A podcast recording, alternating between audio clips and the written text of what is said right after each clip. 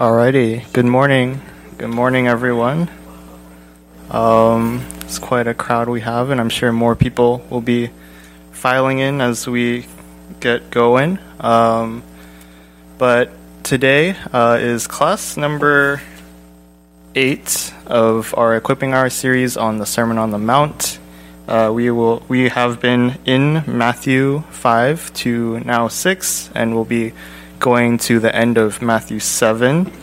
Uh, just following Christ's uh, Sermon on the Mount and his teachings there. Um, if you haven't already, there's uh, little handouts next to the sound booth, so you can go ahead and grab yourself one. Um, but before we get into it, let me open us up in a word of prayer.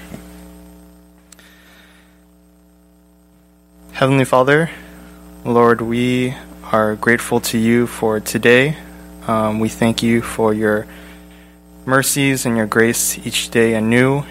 Um, God, I thank you for bringing these people here and uh, blessing us with a church to gather in.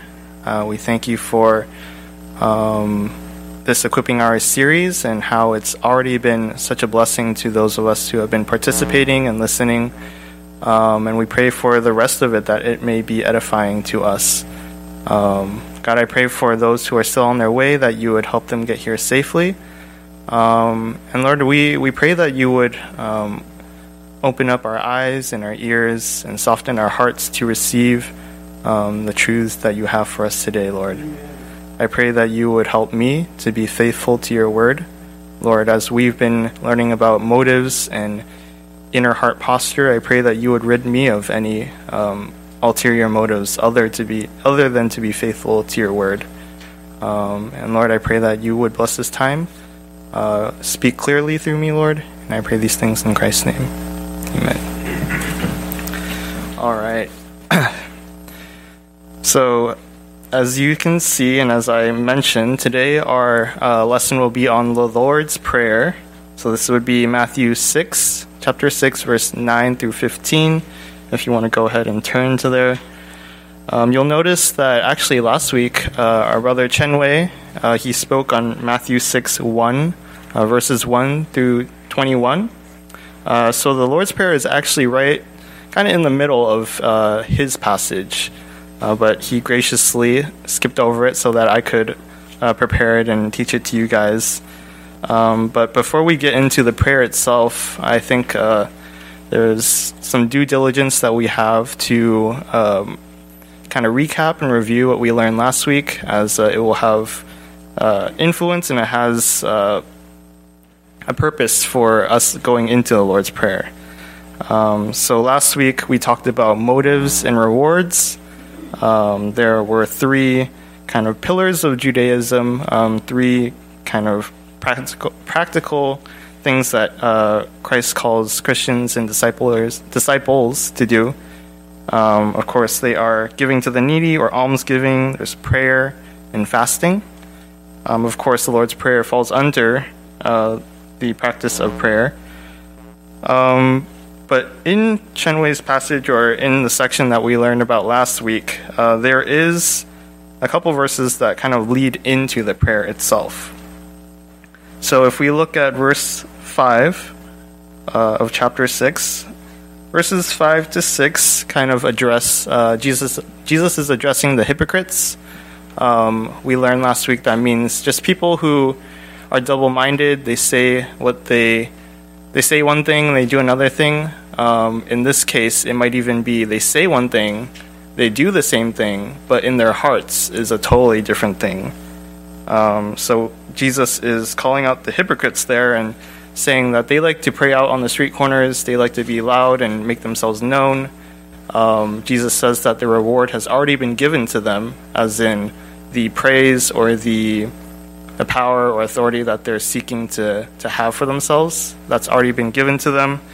And Jesus juxtaposes that with saying that we, in verse 6, should go into our room and shut the door and pray in secret to our Father who is in secret, and he will reward us. Um, so we have there this uh, kind of practical advice or practical suggestion that Jesus gives us um, in light of the hypocrite's wrong example And then as we go into verse 7, uh, Chen Wei rightfully pointed out that there's a kind of a break in pattern uh, here in this whole passage. Um, we've been having a bad example from the hypocrites and then a good example to follow that uh, provides. But here we have a second bad example um, as it centers around the Gentiles, which is kind of the first mention of them in this passage, first and only, um, which I think there's a, a rightful place to look into that because of what they are doing with prayer. So if we read into verse 7, it says that, And when you pray, do not heap up empty phrases as the Gentiles do, for they think that they will be heard for their many words. Um, so last week we kind of learned what that means, which is the Gentiles, um, of course, they're not praying to God, um, but they're praying to their idols, they're praying to their uh, false gods, if you can call them that. Uh, we Chen Wei gave the example of like people in the New Testament in Rome. Uh, they were praying to like Greek goddesses and gods like Artemis and Diana and uh, idols of that nature.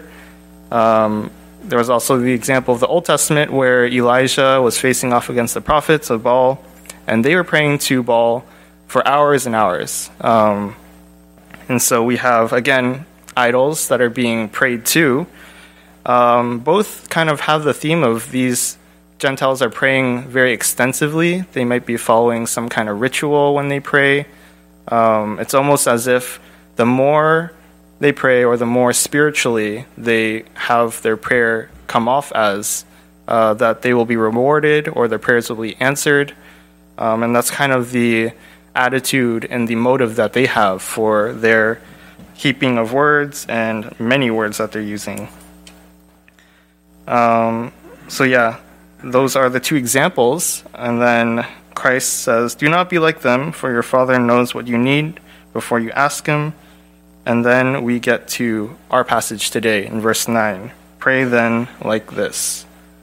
Um, before I get into uh, the prayer itself, I think it's, it's right that we study this these four words actually a little bit. Uh, in, in various translations, it's uh, not too different. Um, the, the, meaning is still the same. Uh, there's the King James, uh, New King James, I think they get a little wordy with it, like so. Therefore, in this way, pray, uh, something like that. Or, but the the effect is still the same. Um, this is a kind of command. Um, this is a suggestion of Christ, not a suggestion, a, a command and an instruction uh, for us to copy or to emulate what is about to follow. Um, but saying that, I do want to have us keep in mind a couple things as we get into the prayer. Um, and it's one that the prayer is not a formula, um, but it is something, a prayer to be emulated. And what I mean by that is that um, there's nothing wrong with praying the Lord's Prayer word for word. Uh, I don't want to say that at all, because that is not true at all. Um, but it isn't that we have to follow this like a script when we pray. Uh, it isn't a an instruction from Christ to pray the Lord's Prayer, and then we can add our stuff to the end or after following that, or um, no other prayers in the world are, are right or correct. Um, but this is merely Christ giving us this example, um, a very solid, very just full and uh, biblically rich example to emulate and to incorporate into our own lives. And kind of following that is the second point to keep in mind, which is the theme of wholeness and completeness that we've kind of been going through um, throughout the sermon, right? Um, early on, we learned about this this word teleos, uh, which which gives us the idea of completeness and wholeness um, in the sense that we are not to be uh, double faced people as disciples of Christ. Uh, Christ wants our whole heart, He wants us to be um, in line with what He teaches. Um, and He doesn't want us to stray from that. He doesn't want us to have ulterior motives or secondary agendas that we have as we live our lives, and in this case, as we pray. So, again, things to keep in mind. It's just uh, something to emulate. And of course, there is a heart and motives kind of point that we're going to keep going back to with each point of the prayer. Um, so, yeah, does anyone have any questions before we get into it? All right, if not, uh, we'll get into the introduction. On your outline, I, I kind of uh, spaced them out as like verses. So each section heading, you'll see I have verses there. Uh, part of what this uh, this prayer, the Lord's Prayer, is designed to be. It's it's succinct. Um, it's directly in opposition to how the Gentiles pray, which is with many words. Um, if you look at the Lord's Prayer, um, it's it's only it's only like seven verses long. Actually, no, it's uh, five verses if you don't include uh, the bottom two, 14 and 15, which I'll get to later. Um, so it's only five verses long, and each phrase and each petition that's being made there from Christ is really short and it's really to the point. Um, I'm not going to say that there's nothing to study there because we'll see soon that there's a lot to unpack in each phrase, but it's very short. Christ doesn't beat around the bush with what he's petitioning for. Um, so that's something to keep in mind as we go forward uh, and study this. Um,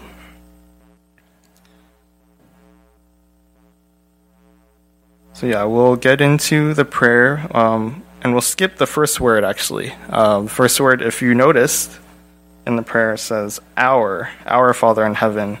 Um, I, if you look in your handout again, in the conclusion portion, I said conclusion for us in quotes.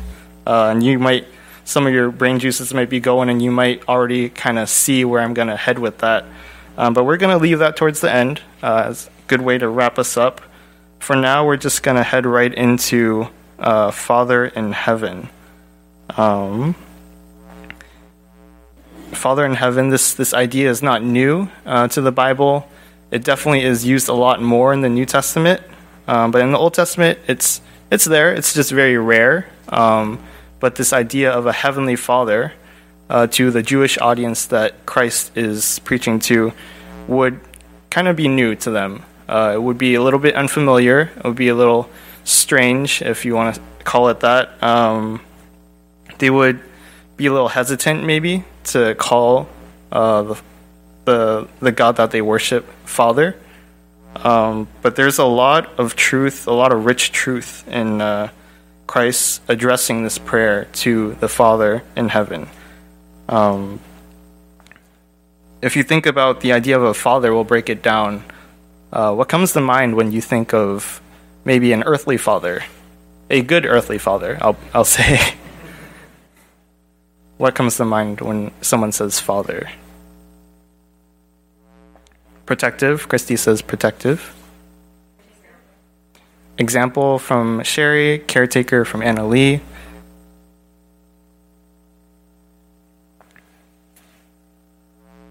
Anything else?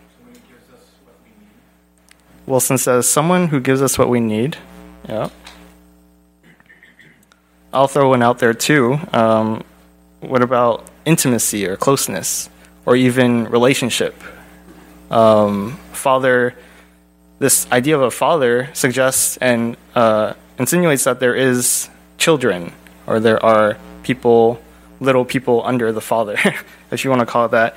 Um, and that that that points to this intimacy, intimacy and closeness that Christ here is calling upon, and Christ is teaching to his disciples to call upon. Uh, I mentioned earlier the the Jewish audience that was listening is probably more used to um, a bigger and scarier version of God uh, that they worship, that they know brings judgment. They certainly know provides, uh, they certainly know loves them, but there might be this lack or less of an emphasis on the intimacy of God. Um, and so Christ uses Father here to evoke that idea in their minds uh, and remind them of it. And then he immediately follows that up with heaven, our Father in heaven.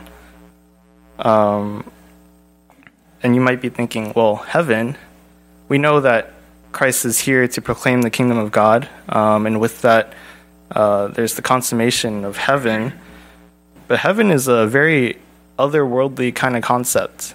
We have the very close and intimate Father, and then Christ immediately follows it with heaven, which is, of course, not here on earth in fullness right now. So, why do you think it is that Christ puts heaven and Father together, as in Father in heaven or Heavenly Father?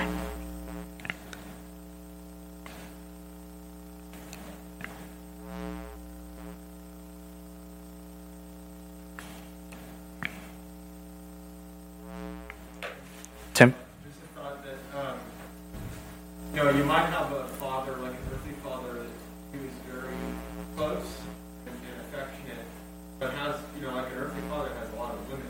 Like we're very earthy. Hmm. So there's this idea of he's close and he loves us, but then heaven kind of seems to be sort of transcendence or grandeur, like he's that God above all heaven and earth, yet he's a father. hmm So, so Tim says that with the combination of uh, Father in heaven, we have the closeness that's coupled with this transcendence that God has. Um, and I would argue that if you put those together uh, as the reality of the God that we pray to and worship, um, that is an incredible truth that we have. It's just something that you can't receive from a God that is separate from us and something that we can't receive from just an earthly father. Right? Christ is calling upon God as the heavenly father precisely because the combination of these two realities just gives his prayer that much more oomph or that much more power and weight behind it. Um, and that's how he just starts off the prayer. Uh, we address our prayers to maybe you pray to like you open your prayer with God or Heavenly Father Dear Heavenly Father, Father in heaven, Father. Um, and Christ chooses to use Father in heaven here, I think exactly to prove and provide that point to the disciples. It's an incredibly weighty and rich truth that he provides right from the get go. Um, and it's intended to flow over the rest of the prayer, as we'll see soon. Um, so yeah, does anyone have any questions on that before we get into some of the petitions?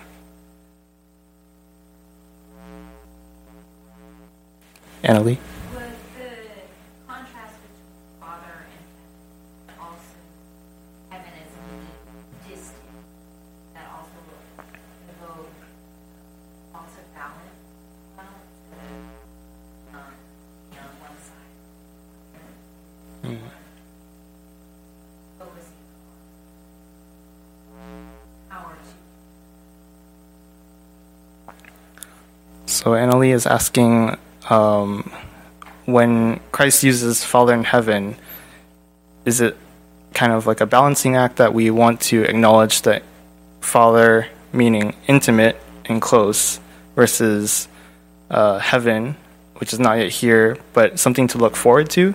Um, and what was the second part of your question?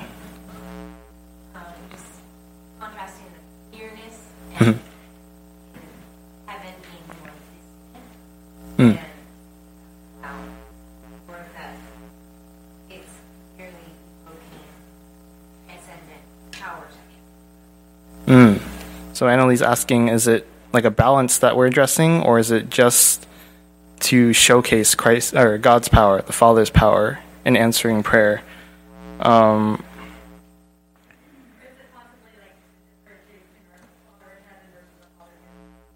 okay, and Christina asks, is it to differentiate between Father in heaven and our earthly fathers? And I would say it's probably, uh, in order for us to pray, um, or I guess if God were just God without a relationship with us, uh, I don't really see an obligation or, or need for Him to answer our prayers. Or there's no there's no like love behind the prayer. Uh, he, he would just kind of be just like an almighty like genie that has the power to grant wishes and stuff, um, but there's no relationship, there's no love that motivates it or is uh, giving it power and, and meaning.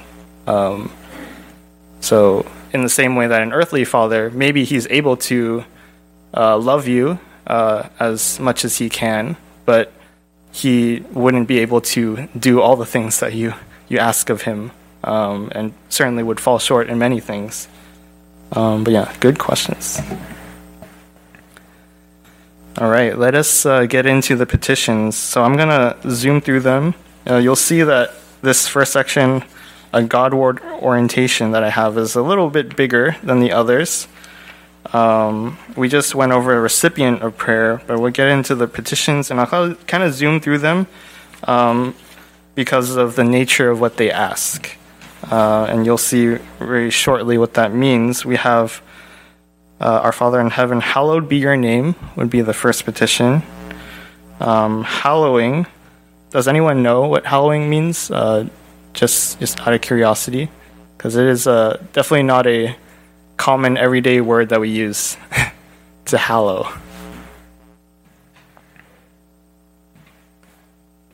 I heard holy, and yeah, it, it is that. It's to make something holy, to sanctify something, um, to set it apart, to revere it, to honor it.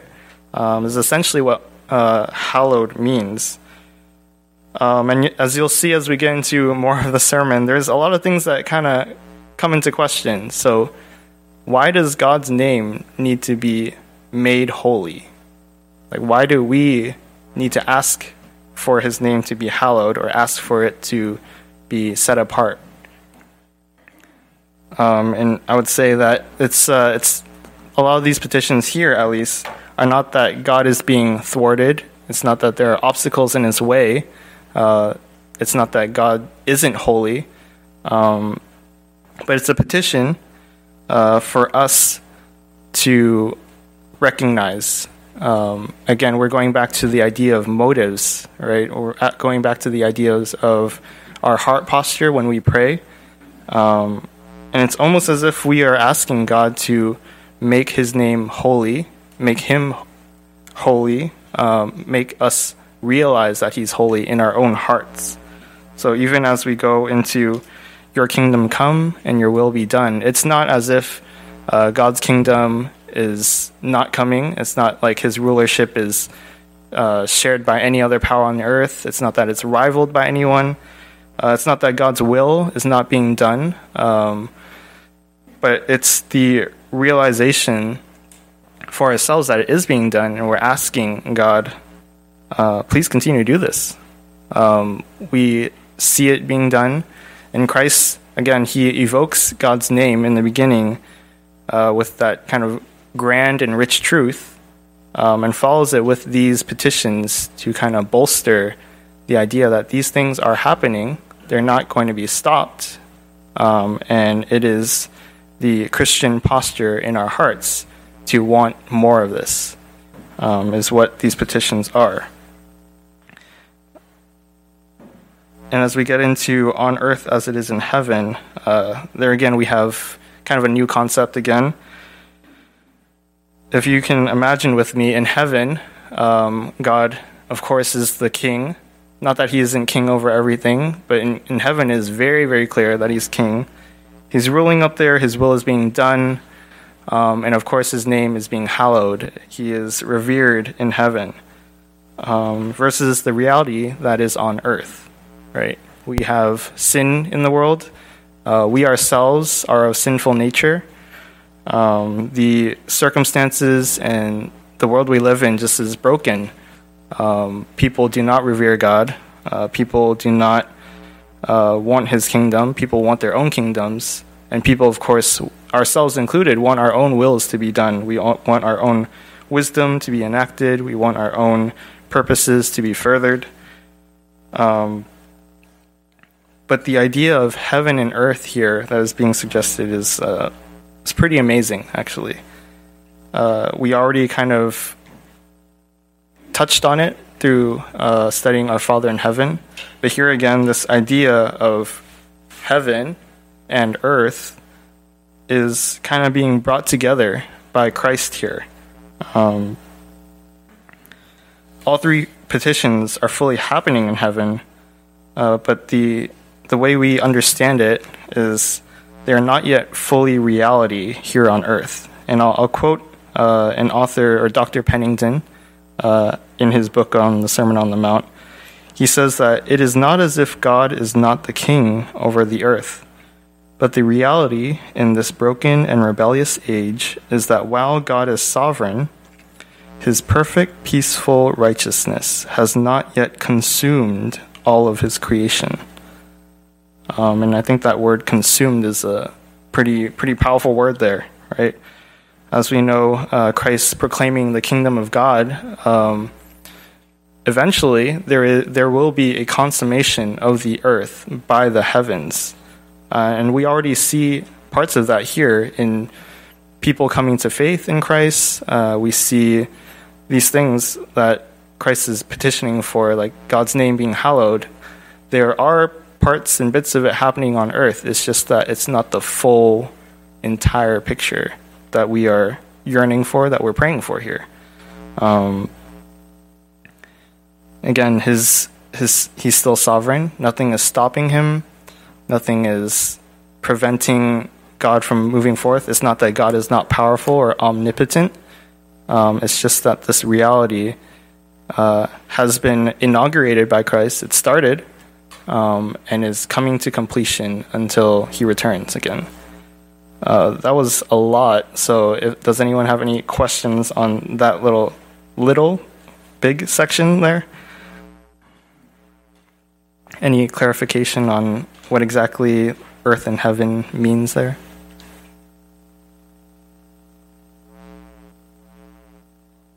Smoky? it's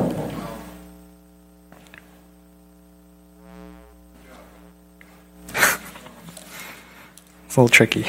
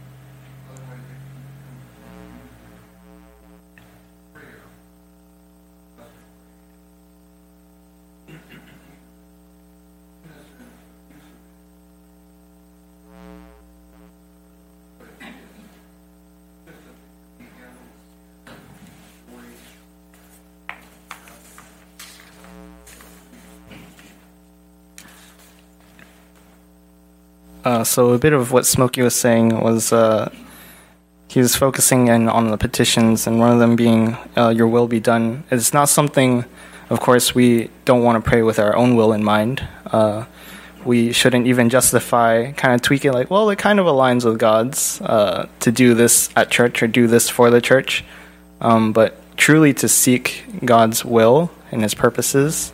Uh, as Smokey mentioned, in and through Scripture, as it's revealed in there through Christ, um, but to really pray for them to come to fruition um, and have that yearning hopefulness, uh, looking forward to the heavens consuming the earth, is uh, kind of what Smokey said.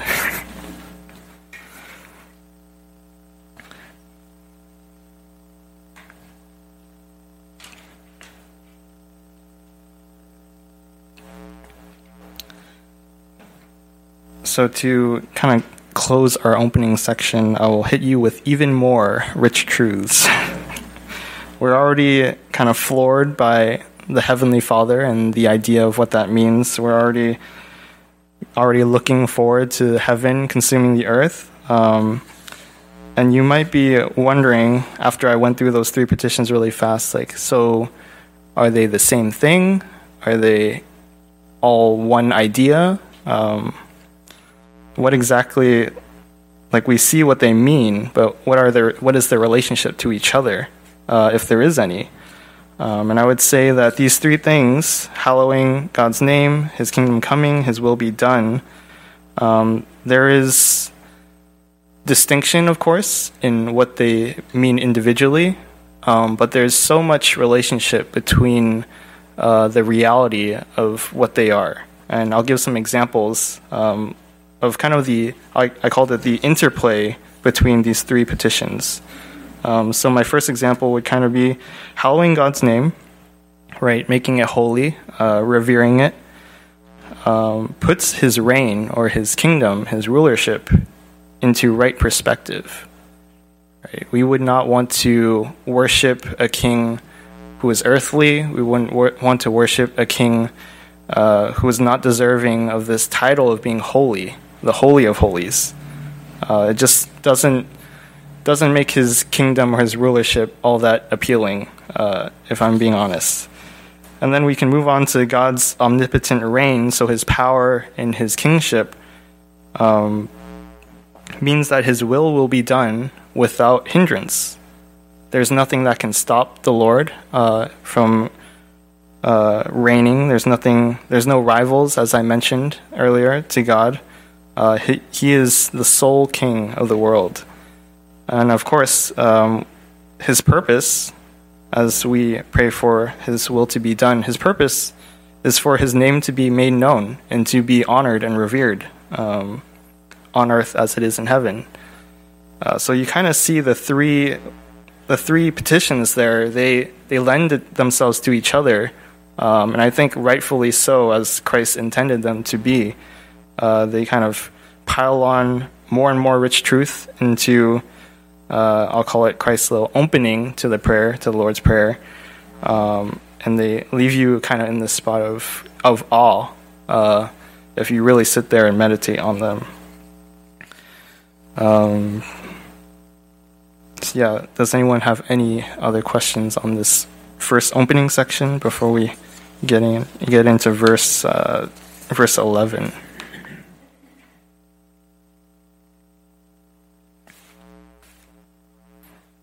If not, let us dive in. So, continuing uh, this theme of earthliness and heaven, uh, it's kind of interesting to me that I notice we kind of pivoted from focusing on God, this God word orientation, to now in verses 11, 12, and 13, these next petitions uh, pertain to things of this earth. Right? We have, give us this day our daily bread. Um, so, this physical need that's being met. We have uh, relationships with others, whether it's uh, forgiving, um, forgiving us of our debts as we forgive our debtors um, and leading us not into temptation, and delivering us from the evil one. These are all things that are happening on earth. Um, so even that, uh, Christ is just keeping up the this rich imagery that he introduced already. Um, and as we get into verse 11, uh, we'll see more of that, and we'll recognize that as he's continuing this theme, he's also, again, calling us to have the right heart as we pray. So as we get into verse 11, um, give us this day our daily bread. Giving us bread, um, as I mentioned before, is just a physical need that we're asking to be met. Um, provision, if you'll, if you'll call it that. Um, but I do want to focus more on the word daily. So, of course, we know uh, this is pretty clear that we're praying for uh, physical provision, but why daily? And to that, I'll call us to Exodus 16. Uh, you don't have to flip there, but uh, I do want to see if anyone can summarize the story of manna, uh, the Israelites and manna in the wilderness. So, some of you guys, hopefully, a lot of you guys do know that story. What exactly, what can someone summarize that story um, of manna and why it's significant?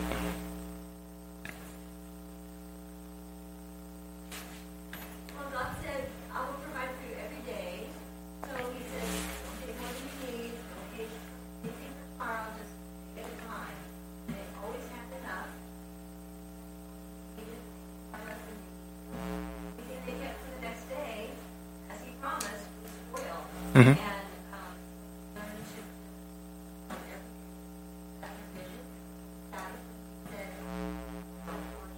mm-hmm.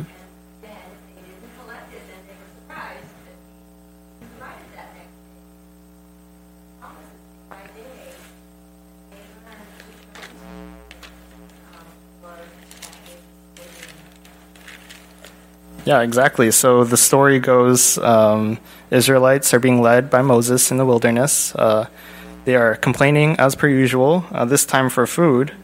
Um, and Moses, uh, or God, provides them manna or bread from heaven, uh, the nature of which it appears each day in the morning. God commands them to collect it for only the day's need, um, and only for the day and his promise is that he'll provide it every day. But of course, uh, as the Israelites, some of them learned the hard way. They tried to harbor it and collect the surplus so that they could be ready for the next day or the week. Um, but when they woke up the next morning, uh, worms are eating their manna, and it's just spoiled. They can't do anything with it. It's ruined. Um, and that, uh, if you, I'll read from Exodus 16, uh, 35. It says, The people of Israel ate the manna 40 years, till they came to a habitable land. They ate the manna till they came to the border of the land of Canaan. Um, so, what I want to hone in on there is they ate the manna for 40 years, which is how long they were in the wilderness. Uh, when I turned back to the story while I was studying, I had forgotten that God had provided them manna for 40 years. And no doubt God didn't just like dump it all on them on day one, as we see in the story, but daily God provides this bread from heaven to them as He sees fit. He knows their need. If we even look at, uh, go back to Sermon on the Mount, chapter 6, um, earlier, uh, verse 7, or no, verse 8, sorry. Uh, what does it say there after um, after Jesus talks about the Gentiles? So in verse eight, can someone read that verse for us? Six eight. So do not be like them, for your Father knows what you need before you ask. Thanks, Josh. It says, "Do not be like them, for your Father knows what you need before you ask Him." So God provides based on what He knows of your need. It's not that we know we think we know what we need, and then we ask like, "Oh God, maybe you could give me two loaves of that nice bread from like Safeway today." Um, but God, in His wisdom and in, in His omniscience, He knows what we need for the day. Um, but even reading that, we, we come across uh, a bit of a hairy issue. We're, we're satisfied with knowing that God provides uh, for our physical need. Um, but what does it say in verse, if we look a little past the sermon, what does it say in verse 25 of chapter 6? Can someone read that?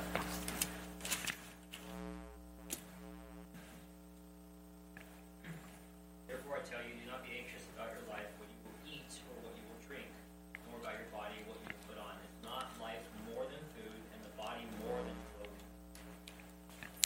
All right, so probably some of us, or if not most, most of us, know this passage pretty well on uh, do not be anxious that Christ uh, teaches his disciples.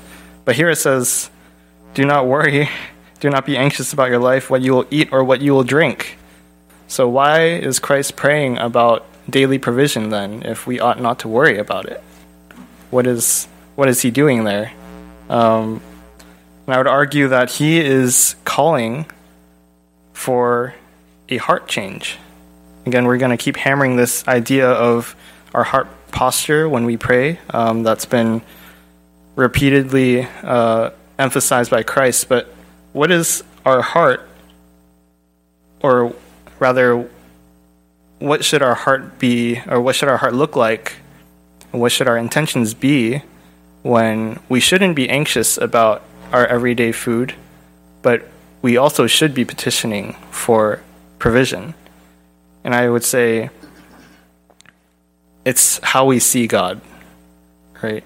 If we are praying to Him for provision, already planning and already kind of maybe even worrying about today's food, um, what does that say about God? Does that say that God will fail? Will it, does, it, does he not have enough food for us? Is he unable to provide?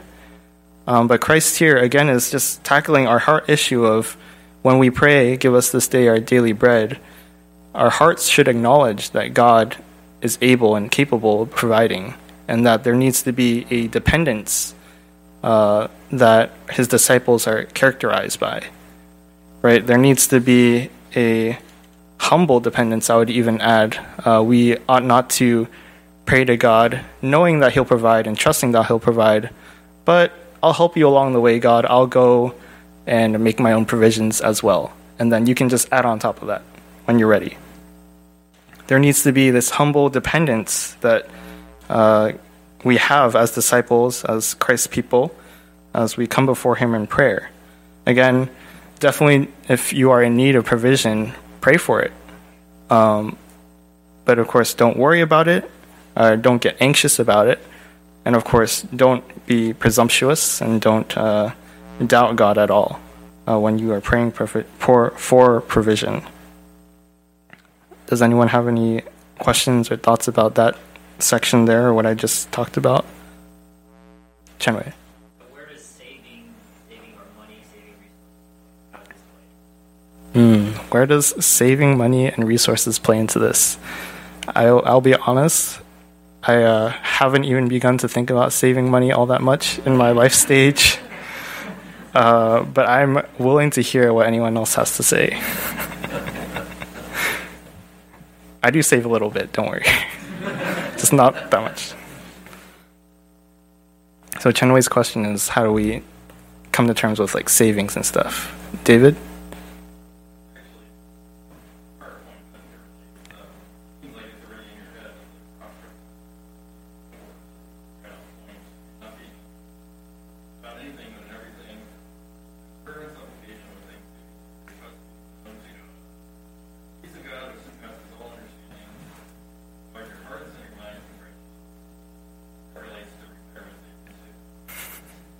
So David brings up uh, Philippians 4, uh, where we're called to pray uh, in supplication and thanksgiving to God.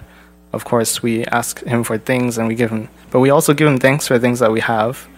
Um, and that whole passage there is a call for us, again, not to be anxious about it. Uh, with this kind of undergirding theme that we are dependent and trusting in God and knowing that He is a good God, a good Father who provides for us and knows our need again. Tim? Yeah, on that point too, I think of Proverbs talk about you know the diligent little ant that stores up in the winter and commends that. But then sort of a, a kind of corruption of that, you know, kind of a um, a twisting of that is in Luke. Jesus talks about the man who has all these abundant crops and he he's, he makes this big barn to hold all his crops, and he's like sitting back at ease, going, "Man, look, I've got this barn full of food, like nothing can touch me." And Jesus of the parable is yes, something will touch you. And so um, I, I, think, you know, what Proverbs is calling us to, it sounds like isn't that, isn't being that self-satisfied dude with a big barn, sitting back and feeling self-sufficient. But it's coupled with this sense of I am saving up like a little ant, but God's got me. And I'm going to still need him every day. And then Jesus also in that, in Luke, he says, this is for those who aren't rich toward God. Hmm. this idea of Save, but I need God, and I'm going to be willing to give. I'm going to be willing to be generous. Yeah, so Tim brings up the story in Luke where uh, a man stores up a lot in his barn and he thinks that he's untouchable. Um, but our, our point here, as we're learning about the daily bread, is not that um, not that we don't save, of course, but if saving and financial goals and motives are our main motives in our hearts, uh, I would call them even if there are gods that we're worshiping, then we're in a we we have something else to worry about, and it's not money. Um, we have something far greater because not only are we seeing our financial goals or practices as as gods and we're worshiping them, but I when I was studying, I was imagining if the Israelites had gotten all the manna for 40 years, on that one day, how would they see themselves? They would probably see themselves in a pretty powerful, rich, almost godly position. They would be, in a sense, in their own hearts, unstoppable. They could provide for themselves. I'm sure, even for ourselves in our daily life, we don't have to have 40 years worth of manna, but uh, when we are providing well for ourselves, there's a temptation to feel like, well, I don't need God as much this week or this month because the paycheck or the commission was good. Uh, maybe next month when it gets a little rough or when uh, the holidays kind of blow past and business is not as hot, uh, maybe I'll need and I'll pray to God then. But uh, essentially, what you're doing is, is making yourself a God. You're not you're not worshiping God as He rightfully is, as He is the prov- provider for our lives. Um, so yeah, thank you for your guys' questions. With that, we'll we'll speed along into verse twelve. Um, verse twelve, we have forgive forgive us our debts as we also have forgiven our debtors. Um, so we know from Scripture that we, we come to God and ask for forgiveness of our sins. It is no secret that we are sinners and that there is uh, sin on behalf of others that we pray for as well, uh, that we ask for mercy for. Uh, but what I want to hone in on here is this the small little two letter word as here. Oh boy. like, forgive us our debts as we also have forgiven as, we also have forgiven our debtors are we asking god to forgive us like we forgive people? Is that the the question here or the petition here? And uh, thankfully it's not because if god forgave us as we forgave others or in the same manner or in the same way that we forgive others uh, we would be in a lot of trouble. But thankfully, again, this this as this word here um, in the original language is not so much like a comparison, uh, not so much as like if this then this. Um, but if we turn to uh, the story, I'm not gonna have us turn there, but the story of the unforgiving servant. Right, we we'll see. Basically, what happens in that story is that um, a servant owes his master uh, a debt. Uh, even as we're seeing here, the word debt, uh, they owe their master a debt. Their master is very gracious and forgives them the entirety of their debt. And what does that servant turn around and go and do? Does anyone know? Lamar? Another one that, another one that owed him money, and he put him in prison because he wouldn't pay. He didn't forgive him. Yeah, exactly. Yeah, exactly. He the, the servant whose debt has been forgiven turns around and throws another servant into jail because that servant owed servant A money. Uh, he was merciless. He was unforgiving in that situation. Uh, and what happens to that initial servant is that his master, his master was told of what had happened, and his master reprimands him. In short. Um, and let me turn there really quick.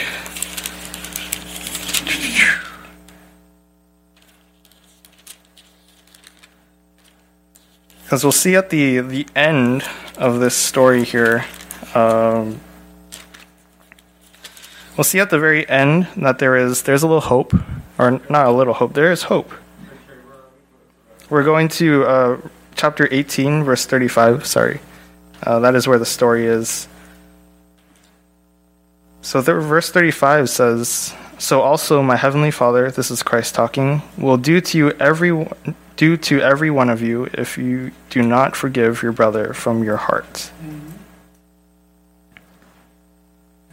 So again, we're we're called to forgive our brothers for their debt or their sin. Uh, we can see it as in this case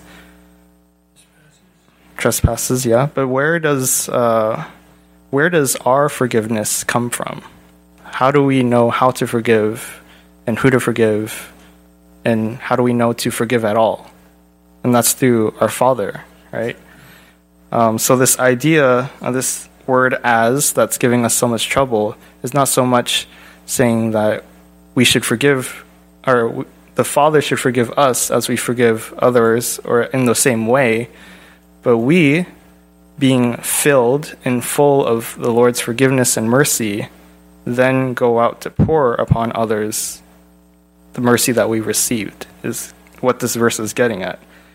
And as a result, then we ask for more mercy from the Father. Um, it's a very important distinction there uh, that I can see being twisted in many ways in verse 12. But even that, isn't that such a wonderful truth, right? What does that mean for us? How can we apply that to ourselves? Um, it's to recognize, first and foremost, of course, we sin, but there is mercy that we receive from God. How, how wonderful is that we learned of, again, the Heavenly Father who is in heaven, but yet at the same time close to us because He's our Father. And this Heavenly Father provides abundant mercy to us. Uh, just on the way to church today, I was listening to His Mercy is More. And His mercy is indeed more than what we could show our earthly brothers and sisters. His mercy and His forgiveness is way, way, way, way more than anything that we could conjure up for uh, people who have debt owed to us. We have to realize too that the Lord does not lead us into temptation at all anyway. Yes, yes. So Lamar is saying we have to realize we shouldn't. Uh, we realize that the Lord does not t- lead us into temptation, which we'll get into. Um, but does anyone have any questions for verse 12 and the idea of forgiving debt? Smokey?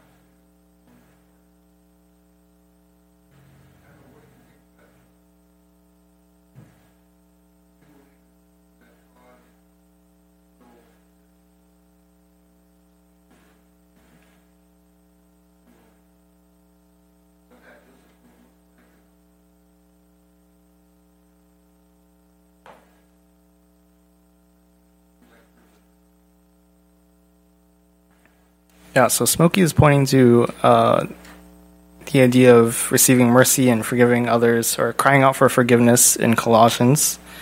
Um, that's a bit contrasted and can prove to be an obstacle for some people who, um, let's say, don't see themselves as worthy of forgiveness or find it uh, fall into that trap, that same trap of forgiving people as they forgive others.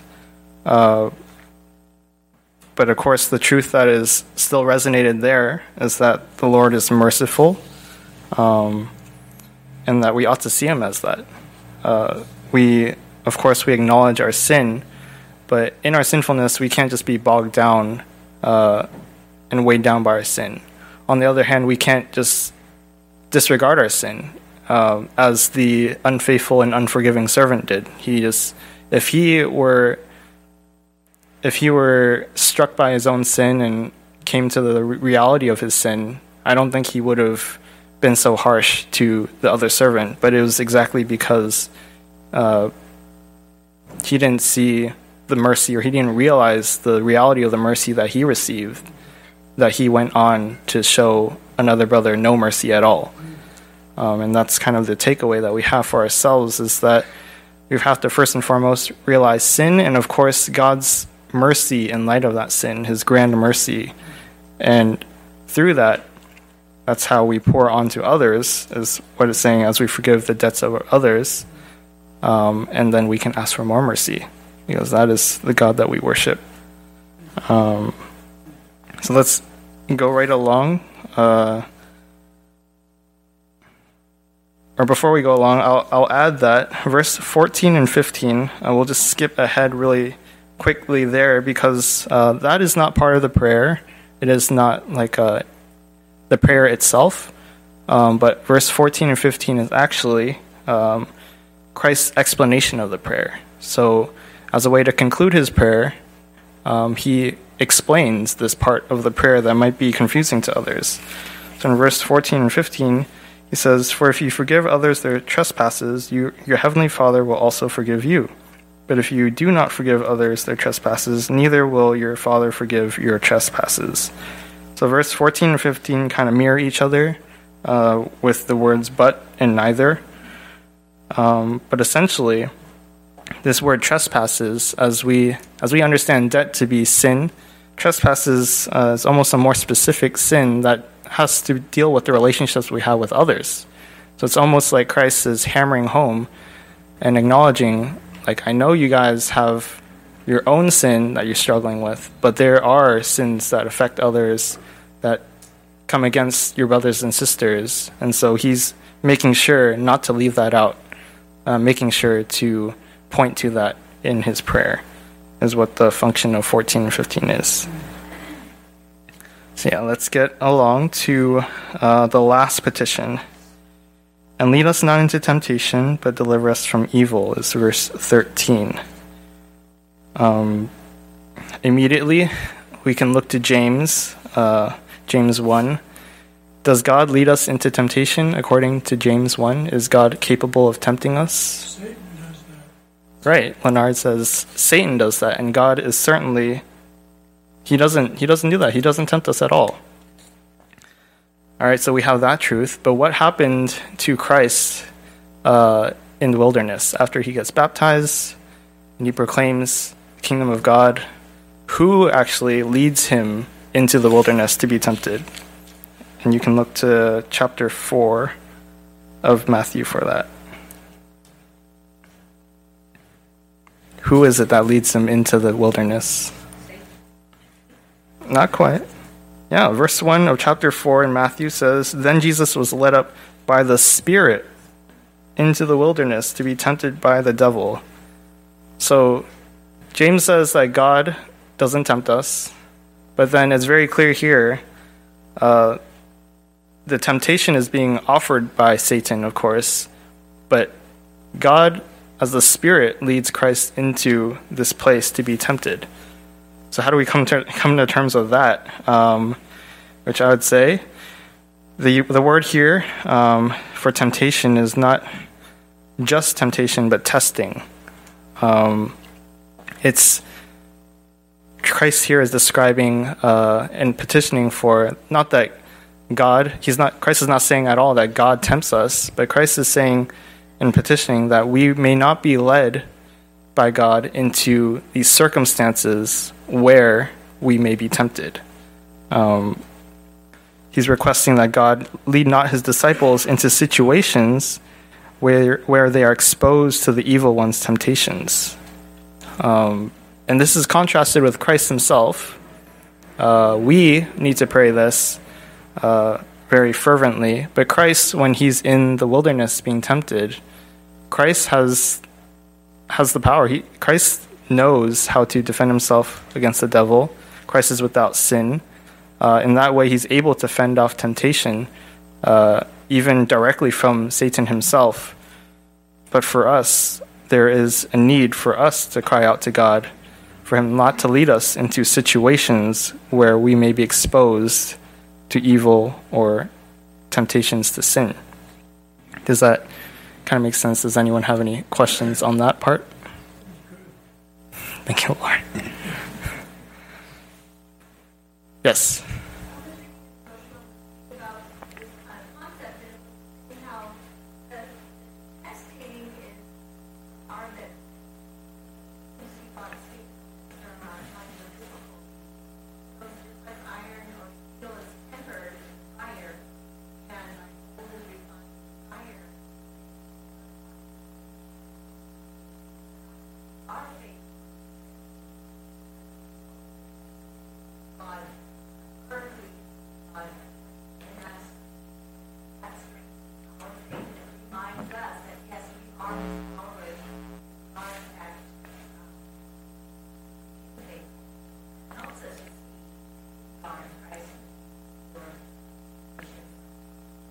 So yeah, there's a there's an aspect of temptation uh, and trials, as we'll throw in there, where we're being refined through these trials. Uh, of course, when we face temptations, um, I forget where, but off the top of my head, in the in the in the epistles, it's mentioned that we don't face any temptations that is not known to man, and of course, God provides for our need, and He knows our limitations in those temptations. So in that way, that they are kind of trials that we go through. Um, sometimes we lead ourselves into more uh, into spaces where there are more of those temptations than others, and uh, I would not recommend doing that, and neither does Christ here. Um, but he does point us to this petition as again a dependence on God. Again, we are focusing on the heart. Christ is wanting our heart to be dependent on God. Uh, previously for physical provision, but now for spiritual provision, for faith. Right? We ask God um, to protect our faith, to protect us spiritually. Um, here it says in verse 13, it says, from evil, but you might have a footnote and it says, the evil one. Um, regardless of whether it is evil itself or the evil one, uh, we need protection from that. We're just sinful human beings. We're weak in our flesh. Um, but that is exactly why Christ calls us to uh, call out to the Heavenly Father again to protect us. The, Hev- the Heavenly Father who wants to, who is able to, and who has the power and love again to protect us from the evil one, and who knows how, quite frankly. Um, so, yeah, does anyone have any questions on that section? Tim? You just said protect us from the evil one. Mhm. Um, the ESV is from Mhm. Um, so is he talking about evil as this generic, like keep us from sinning, or like evil things from happening to us, or he said the evil one? Is there? The footnote says it could be evil one. Mm-hmm. Do you, do you have a take on that? Um, so my my take would be uh, that it is the evil one, um, just because uh, through a little reading, like the original language points more towards the evil one, um, as it kind of echoes uh, what Christ went through in the wilderness. Um, but yeah, that, that, that's that's how I would take it as the evil one there. Yes, Christina.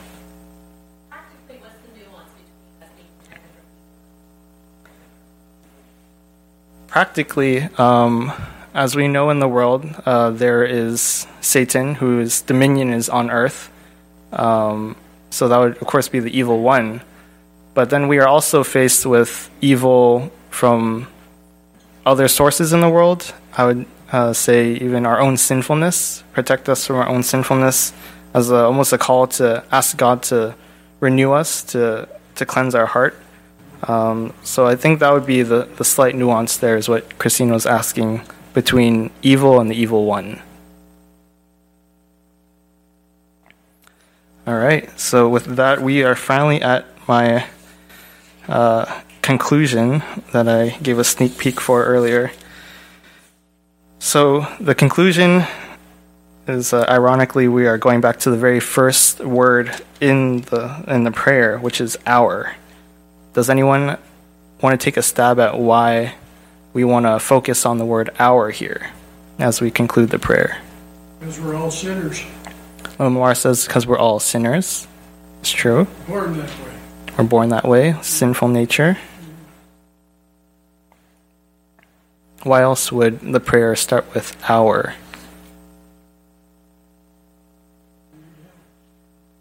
Gary? you know, say that, and I think a lot of references in, say, especially in the Old Testament, where they would say, uh, pray to your God instead of maybe I can pray as well, but you pray to your God that you that He will help me overcome this battle or something like this. There was not this personal didn't seem to be this personal relationship among many people in the Old Testament, which probably this, if this was being preached to the Jews, this is what they, they didn't have this personal relationship. It was always your God, pray to your God. Samuel, pray to your God. That, you know, so I think this kind of counters that idea. Hey, this is our God. You are included in this. Yeah, so so Gary points to the Old Testament where uh, people are told to pray to your God. Uh, there's a bit of a disconnect there, and Gary finishes that with saying, "This is our God now," uh, and I would agree. Did you have? A, uh, okay, sorry, that was Tyler. Uh, yeah, I can add something. Um, I think something else too uh, is it takes the focus off of just me and what I need, and it's not just my father, even though he is my father. But it's not. I'm not just praying, "Give me my bread," forgive me my debts. My focus, even as I'm praying, is on other people as well. I think that's part of it. Yeah, so Tyler's got it. It's as you notice, it's not just our, but we ask for give us this daily bread, our daily bread. Uh, forgive us our debts, as we have also forgiven our debtors. Lead us not into temptation. So there's a communal aspect to this. Um, this isn't just Christ opening up the prayer saying, "My Father in heaven," just me, singular, uh, me alone, my Father alone. But this is a communal our uh, an invitation to all his disciples to uh, pray together, to petition to God together. Uh, we don't have to gather weekly to pray the Lord's Prayer exactly as it is together, um, but we're called to pray together, and we're called to, as many themes have come up in, in the in the prayer, uh, we're called to remind each other of the hallowing of God's name, His kingdom coming, His will be done remind each other of the truths that this prayer offers, remind each other of the heart motives that we ought to have as we pray. Um, but to be to be doing all this in community, to not just be doing it by ourselves at home. Of course, there is place for our pri- private and personal prayer, um, but there is so much value that Christ is pointing to when we pray with others, uh, and especially as we pray with the right motives alongside others. Um, so there we have the conclusion for ourselves. And as we wrap up, I have a couple reflection questions uh, on the back uh, that I found extremely helpful for myself. That's a little bit of a bias there, but uh, I, I think that they, again, as we follow this theme of this community and communal prayer, uh, as much as you reflect on these questions yourselves, maybe uh, bring it up to a brother or sister and ask them some of these questions or uh, pray with them. That's one of the suggestions that I have um, because of what Christ has called us here to do. Uh, we have discovered many, many rich truths in this Lord's Prayer. Um, and as a response, hopefully, naturally, your response is you just want to share and talk about these rich truths with your brothers and sisters. You want to encourage each other to have the right motives, the right heart postures as we pray. Um, and in that sense, and by those avenues, that God's name would be hallowed, His will would be done, um, and His kingdom would come. Uh, does anyone else have any closing thoughts or questions? Anything that you want to be addressed again or reviewed?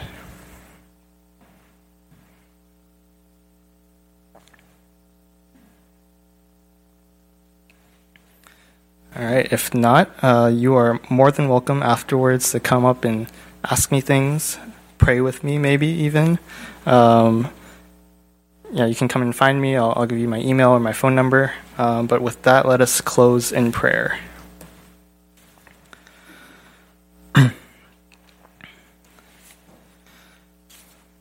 Father God, you are our Father in heaven.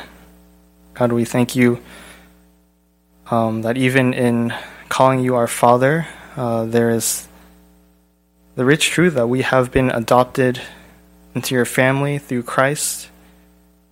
Lord, we thank you for who you are and how capable and how holy you are to to answer and hear our prayers. God, there there's just so much truth in this Lord's Prayer that Christ has offered to us and I pray that you would help those truths, uh, help us to be saturated in those truths, help us to see uh, what they, what how they should be applied in our lives, Help us to see the implications that you have for us. God, uh, even as we have been mining through uh, the rich bounty that is the Lord's Prayer, I pray that the, the jewels and the treasures that we've come up with, uh, we would, of course, appreciate and adore for ourselves, but we would bring these jewels out into the world, uh, into the church, out into the world, among our friends and families, and, and proclaim these truths to others. God, I pray that you would help us to do these things prayerfully um, and with the right heart motives. I pray for the rest of the time today, and I thank you for Sunday service. Pray for the, the people who are leading and preparing. Uh, pray that your name would be glorified through today. I pray these things in your Son's name. Amen.